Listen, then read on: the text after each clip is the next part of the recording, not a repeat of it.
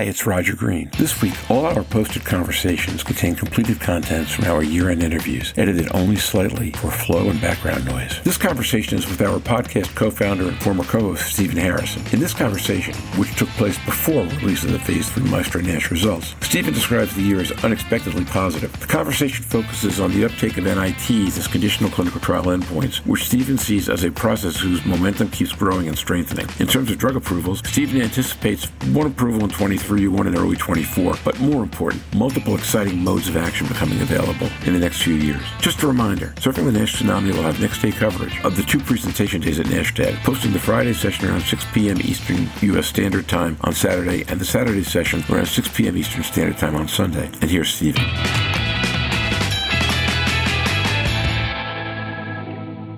In the next chapter of getting the band back together, Louise and I are here with uh, Stephen Harrison this afternoon. Stephen, how are you? Stephen Harrison. I'm doing great. Good, good. And Jorn is on his way to Calcutta, so he's not able to join us. We're just going to talk a little bit about, as we have with everyone else, about the highlights of 2022 and expectations for 2023. I think it would be fair to say that in general, folks have been quite excited that we've talked to about the past year and the year ahead. And Stephen, I think you hold a fair number of the keys to that in terms of things you've been working on and where they're heading. So uh, let's talk a little bit about uh, 2022. Oh, on a general impression of the year in uh, a minute or two, and then we'll go into whichever details about it you'd like. Yeah, I think 2022 in the field of NASH is a bit like maybe the Moroccan football team at the World Cup. Unexpected, positive, you know, all the way up until they played France. But I think if you look at Morocco, they were very happy with how they played in the World Cup and where they wound up. There have been a lot of pleasant surprises in the field of NASH in 2022. I can think of at least five out of six press releases that were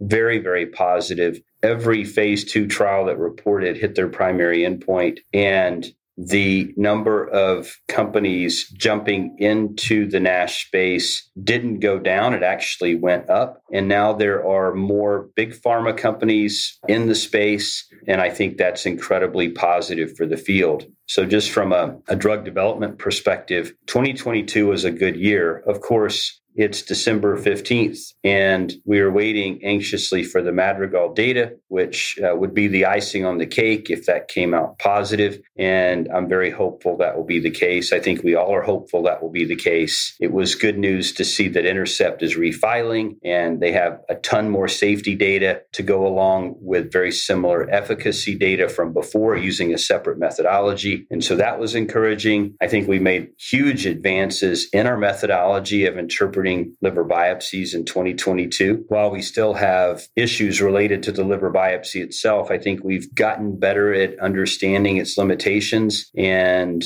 how we can mitigate that to some degree. I think we made huge advances in AI digital pathology and how that could potentially augment current histopathology reading. Look, just recently coming out of the Mosaic conference that happened a week ago, Monday, Tuesday at the French Embassy in Washington, just amazing, amazing meeting where we had multiple divisions of the FDA represented, multiple stakeholders across the entire metabolic syndrome from cardiologist to nephrologist, endocrinologist, hepatologist, radiologist, biostatisticians, editors of the three leading journals, New England Journal, Nature Medicine, and Lancet, all present. There was a significant amount of interest in looking at developing clinical trials that tackle multi organ system disease and get at multiple different endpoints. Number one. Number two, very insightful information about the development of non invasive tests to supplant liver biopsy. And here's a little teaser for NASHTAG 2023. We're going to have a deep dive discussion on that conversation that came out of Mosaic at the fireside chat on Saturday night in, in Deer Valley. Coming out of that meeting, we should have relatively clear goals for how we can relatively quickly move to a non invasive as a surrogate endpoint for Subpart H approval. So, when looking back on 2022, I would say probably the most incremental advances in the field of NASH in the past decade. It's going to be hard to beat 2022 and 2023, but knowing how we're setting up the year, it's entirely possible that next year will be even better than this year. It's interesting to listen to you say that because when I go back over the year month by month, it started on a real high NASHTAG. Uh, there were two hiccups over the course of the year, and it's really closing with a bang, right? I mean, aldafermin was a bit of a hiccup, and that was like what April maybe, and then there was some perception coming out of Paris and Dublin that uh, regulators might not be moving as quickly as folks had hoped they would be moving. I, I think, in the scheme of things, uh, the reaction to aldafermin turns out to have been overplayed based on what we've seen in some of the trials later in the year. And I'm going to ask you about the regulatory because I'm assuming that when you talk about Mosaic and the deep dive, that that's really where you're going. Let me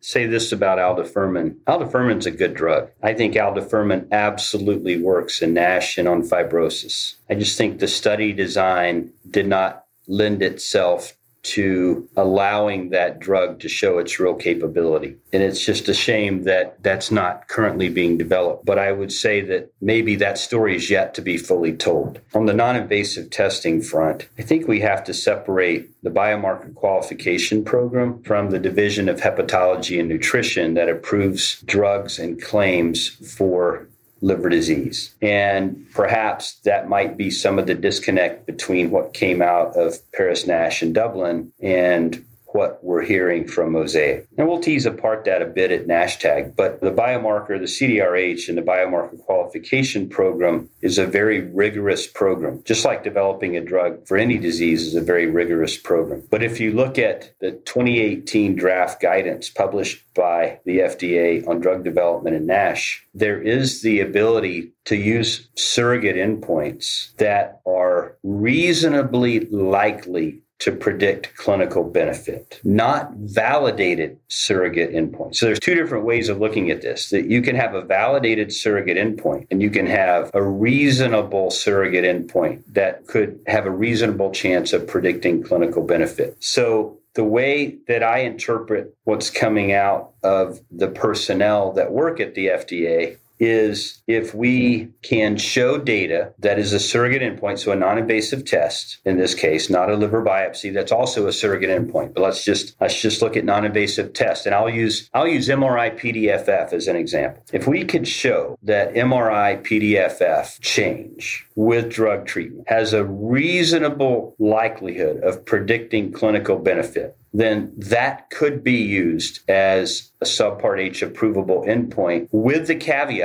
that you would have to go on and show that it actually did lead to long term benefits. So we have data already present with multiple biomarkers, whether it's FIB4, FibroScan, MR elastography, ELF score, CT1, AST to some degree, but you know, really it's ALT that has the 17 unit per liter drop all of those have shown, maybe with the exception of, of ALT, um, all of those have been linked to outcome benefits. So ELF has, FibroScan has, MRE has, and CT1 has. MRI PDFF has not yet either. But the way I, I look at this is, and we have to mine the data a bit more. This is why we're doing Litmus and Nimble and Nail and IT and Goldmine. But if we can show that these NITs are moving the needle relative to histopathology, and I mean NASH resolution and or fibrosis improvement or both, then I think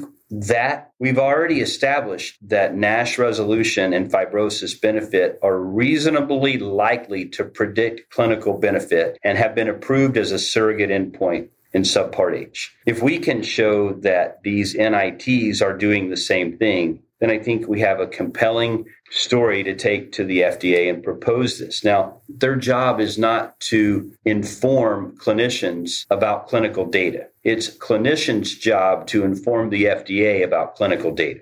One of the areas that it struck me at Mosaic that we have not done a good job, and I'll, I'll, say that I haven't done a good job in doing, is synthesizing the data that's been presented, the data that's been published on these non invasive tests relative to a reasonable likelihood of predicting a clinical outcome. That data has never been synthesized and put pen to paper and published. And I feel like I have my own charge is to get that done as quickly as possible.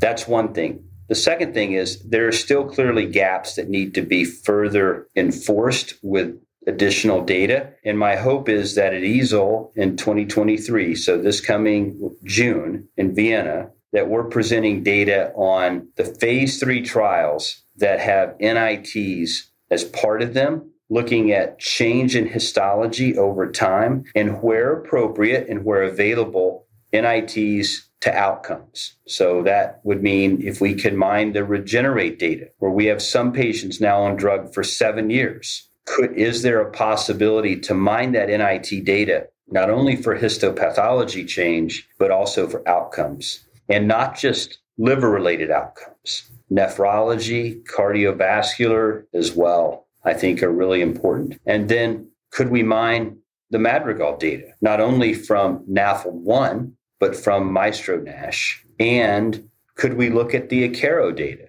The Harmony trial is done. Can we mine the NITs developed there to correlate with histopathology and have that? And I think with those big data sets and potentially nail NIT's data, we could augment the work that's already been done and hopefully published by that time with additional data. And that would be, in my mind, the hope would be that would be enough to convince the FDA to consider an NIT. Now, the next step would be that companies would need to develop their phase 2B paired liver biopsy study with the primary endpoint not being histology, but being the NIT, just like Madrigal did in their phase two, just like Poxel just reported out, where MRI PDFF was the primary, key secondaries were histology. We we do that again it could be MRE, it could be ELF, it could be PRO-C3, it could be anything. It doesn't matter. Even MRI PDFF. You show you met your primary endpoint, you link that to histopathologic change, and you propose that to the agency for Subpart H approval as the surrogate endpoint. That's how close I think we are. So I'm thinking that two years ago, that sounded frighteningly close to the Holy Grail. It is. You have to be careful which chalice you choose, but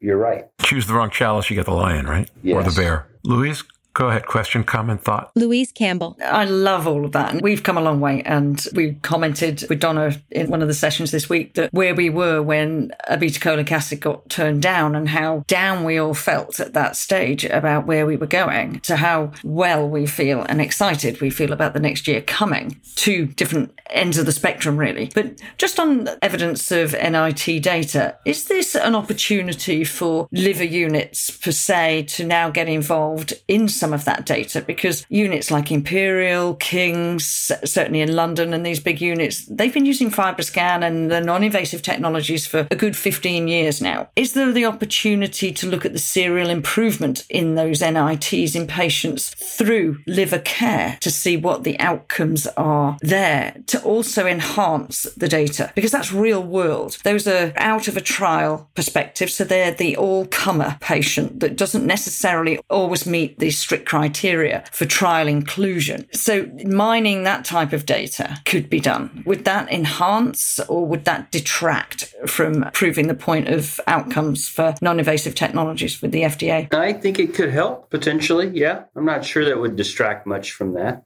So where would that, Louise, as you asked the question, or Stephen, where do you envision that fits into the scheme of what Stephen's talking about right now? Well, I think we see a managed patients in real world based on their improving liver function function tests for year on year on year. We've seen it post the cures and the SVRs for Hep C, in that we've monitored their fibroscans, we've monitored their liver function, uh, genotype 3 particularly. We looked at their lipid profiles as they rose afterwards, and that was a, a concern afterwards in the real world that wasn't ever shown in some of the early clinical trials. So we discharge patients on that improvement. That's an outcome. They're improving. We've got data that shows that we improve their liver health, we monitor the non-invasive, their cardiac functions improve. So there is in the real world liver unit data space a lot of evidence that we don't, we, we can't we don't biopsy patients post treatment. We very rarely post will biopsy somebody once they've got proven cirrhosis. In the real world, we do monitor with non-invasive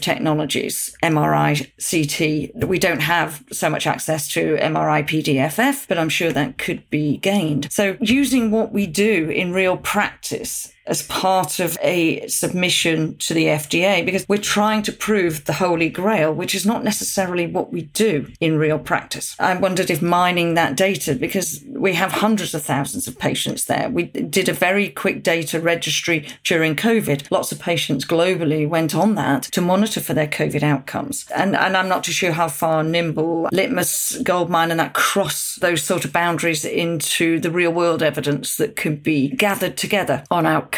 The way that this is just my perception of the way drug development is done in the US is that is more of a post marketing commitment phase four type trial or real world look at, at, what's happening. But from a clinical trial perspective, you have to have defined endpoint assessments. And you're in a study, right? You sign a consent form, you enroll. I think the type of data that you're looking for just comes with thousands, if not millions, of cases where drug is being used and you're seeing real world changes in outcomes. I think that comes later. I don't think that helps get you Subpart H approval. I suppose my question was Is the question, do we move beyond the biopsy? Because we can show that the use of multiple non invasive outcomes do show clinical outcomes. That's a separate question to the clinical trial outcome. So it's moving this just the question from the FDA about use of biopsy. Now, the use of biopsy currently in the NASH clinical trials, I totally understand. And yes, we would like to move that beyond the biopsy, but evidence about other non invasive therapies and techniques being a useful marker and proven against clinical outcomes for patients, whether it's quality of life, whether or not it's discharge from care, whether or not it's improvement of cardiovascular function, that to me is a different question. That is purely the question can a non invasive technique be correlated with a clinical outcome? Yes, it can. We can gain that evidence. Yeah, I think that's a payer question. The question I get asked all the time is Are payers going to mandate a liver biopsy to be put on therapy? Look, in real life, we don't do biopsies for NASH anymore. So I don't think the payer is going to mandate that we do liver biopsies for NASH. Not only that, but they're incredibly expensive to obtain. So that increases cost already. So this is just me speaking again, but I think we'll have non-invasive tests to, to qualify people for drug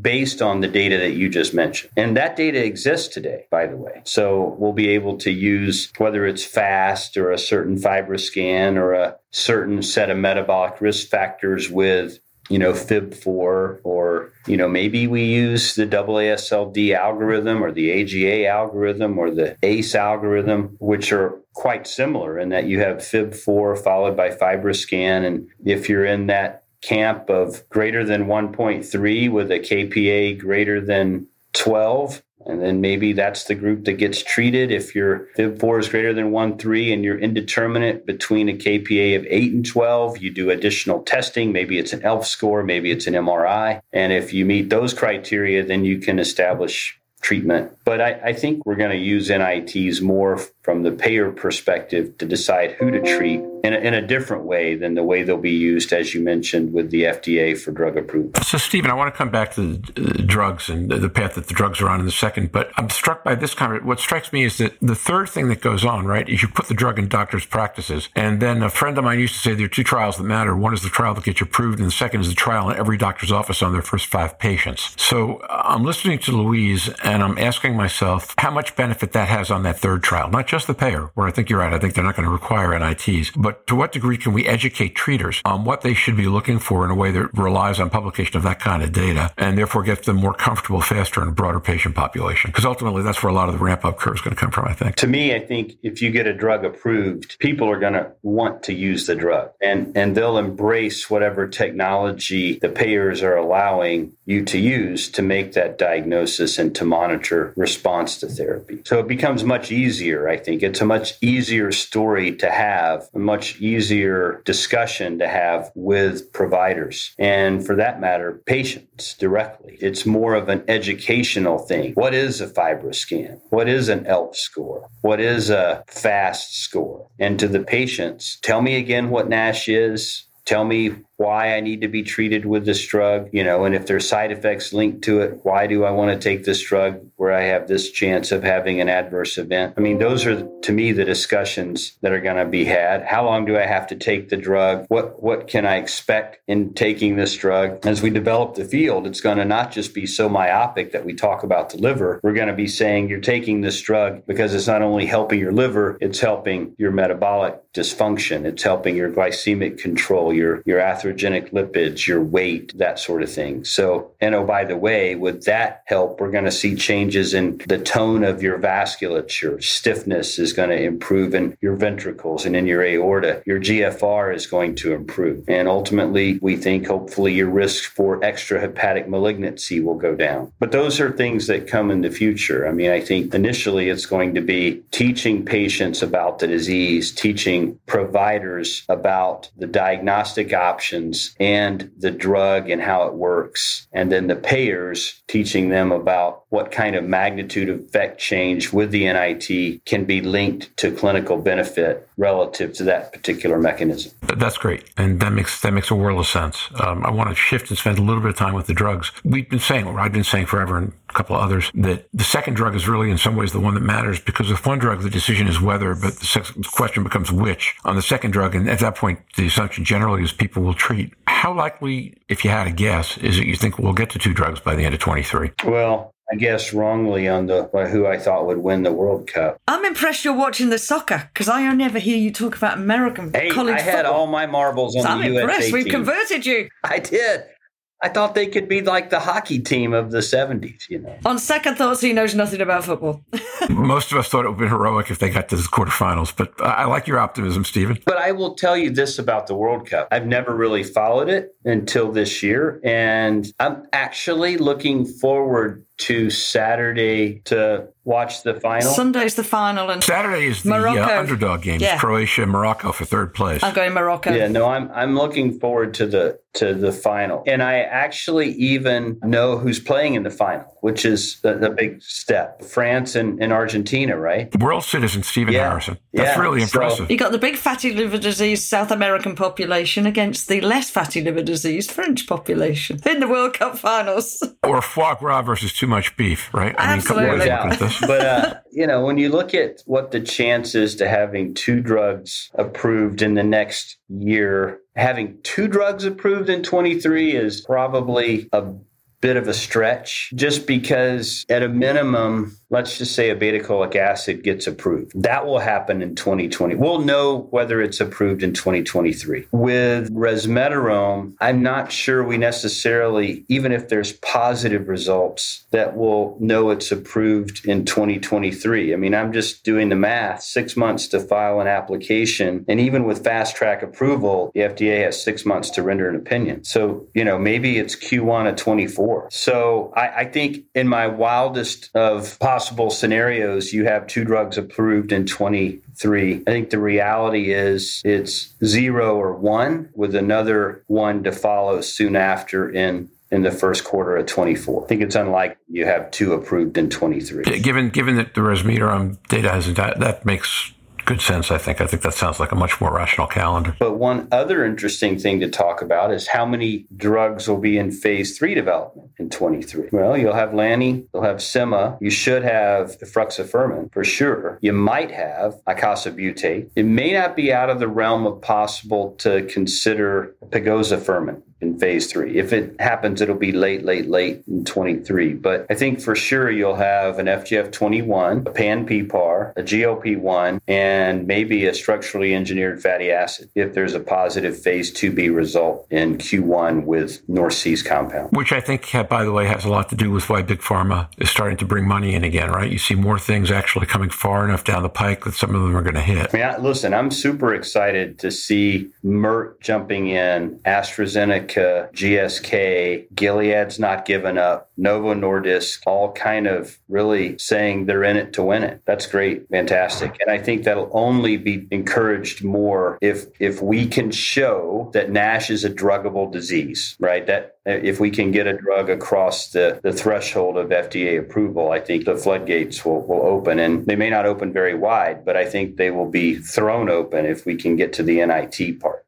As a surrogate. Yeah, that makes sense. And then along with that comes money, and along with that, all the education goals you were talking about start to move a lot faster. So at the end of 2023, we have zero or one drugs approved. How far have we moved down the path on, on the NIT thing, do you think? You know, it, it comes in fits and spurts. I mean, we go through periods where we're like depressed that we're not making progress, and then we get hit with this incredibly positive news. I think it's a bit of a, an up and down, but the general trend is a very positive trend. So, like in anything in medicine, the incremental gains get bigger and more frequent the further along the path you go. We are at that point where we're beginning to see some seismic positive momentum. And I think that continues in 2023. And by the end of the year, I think we'll be having FDA discussions about NITs as a surrogate for Subpart H approval. Whether or not they agree to that or not, I don't know. But that would be the incremental advance that has not happened yet that I think will happen. Yeah, the conversation would be pretty compelling. I get that. Uh, any other thoughts you want to leave our audience with before we depart for the day? My thought would be continue to listen to the podcast because it uh, it just continues to get better and better, and it is the conduit for state of the art, up to date information in the field of NASH. Thank you, Stephen. And um, we're only we're only here because of you in the first place. I, I think we're kind of one of your quasi derivative spawn at this point, hey? Well, you guys have done a terrific job with it. And I just uh, hope uh, we just continue to reach more and more listeners and becomes even more of the vernacular for people that, that work in this field. We were number two in Oman last week. I know you like facts and figures like that when they show I do. up. If we could just get number one in Qatar during the World Cup, that would be phenomenal. Qatar has fallen us slightly off the map, but we'll, we'll see what we can do about that. And we will see you on Monday to record the NASHTAG preview, which I know lots of people are tremendously excited about. Sounds good. Thank you, sir. See you then. We hope you have enjoyed this discussion. Please join us again later tomorrow for the full conversation between Jorn, Roger, and their guest, Ian Rowe, here on the Surfing the Nash Tsunami podcast.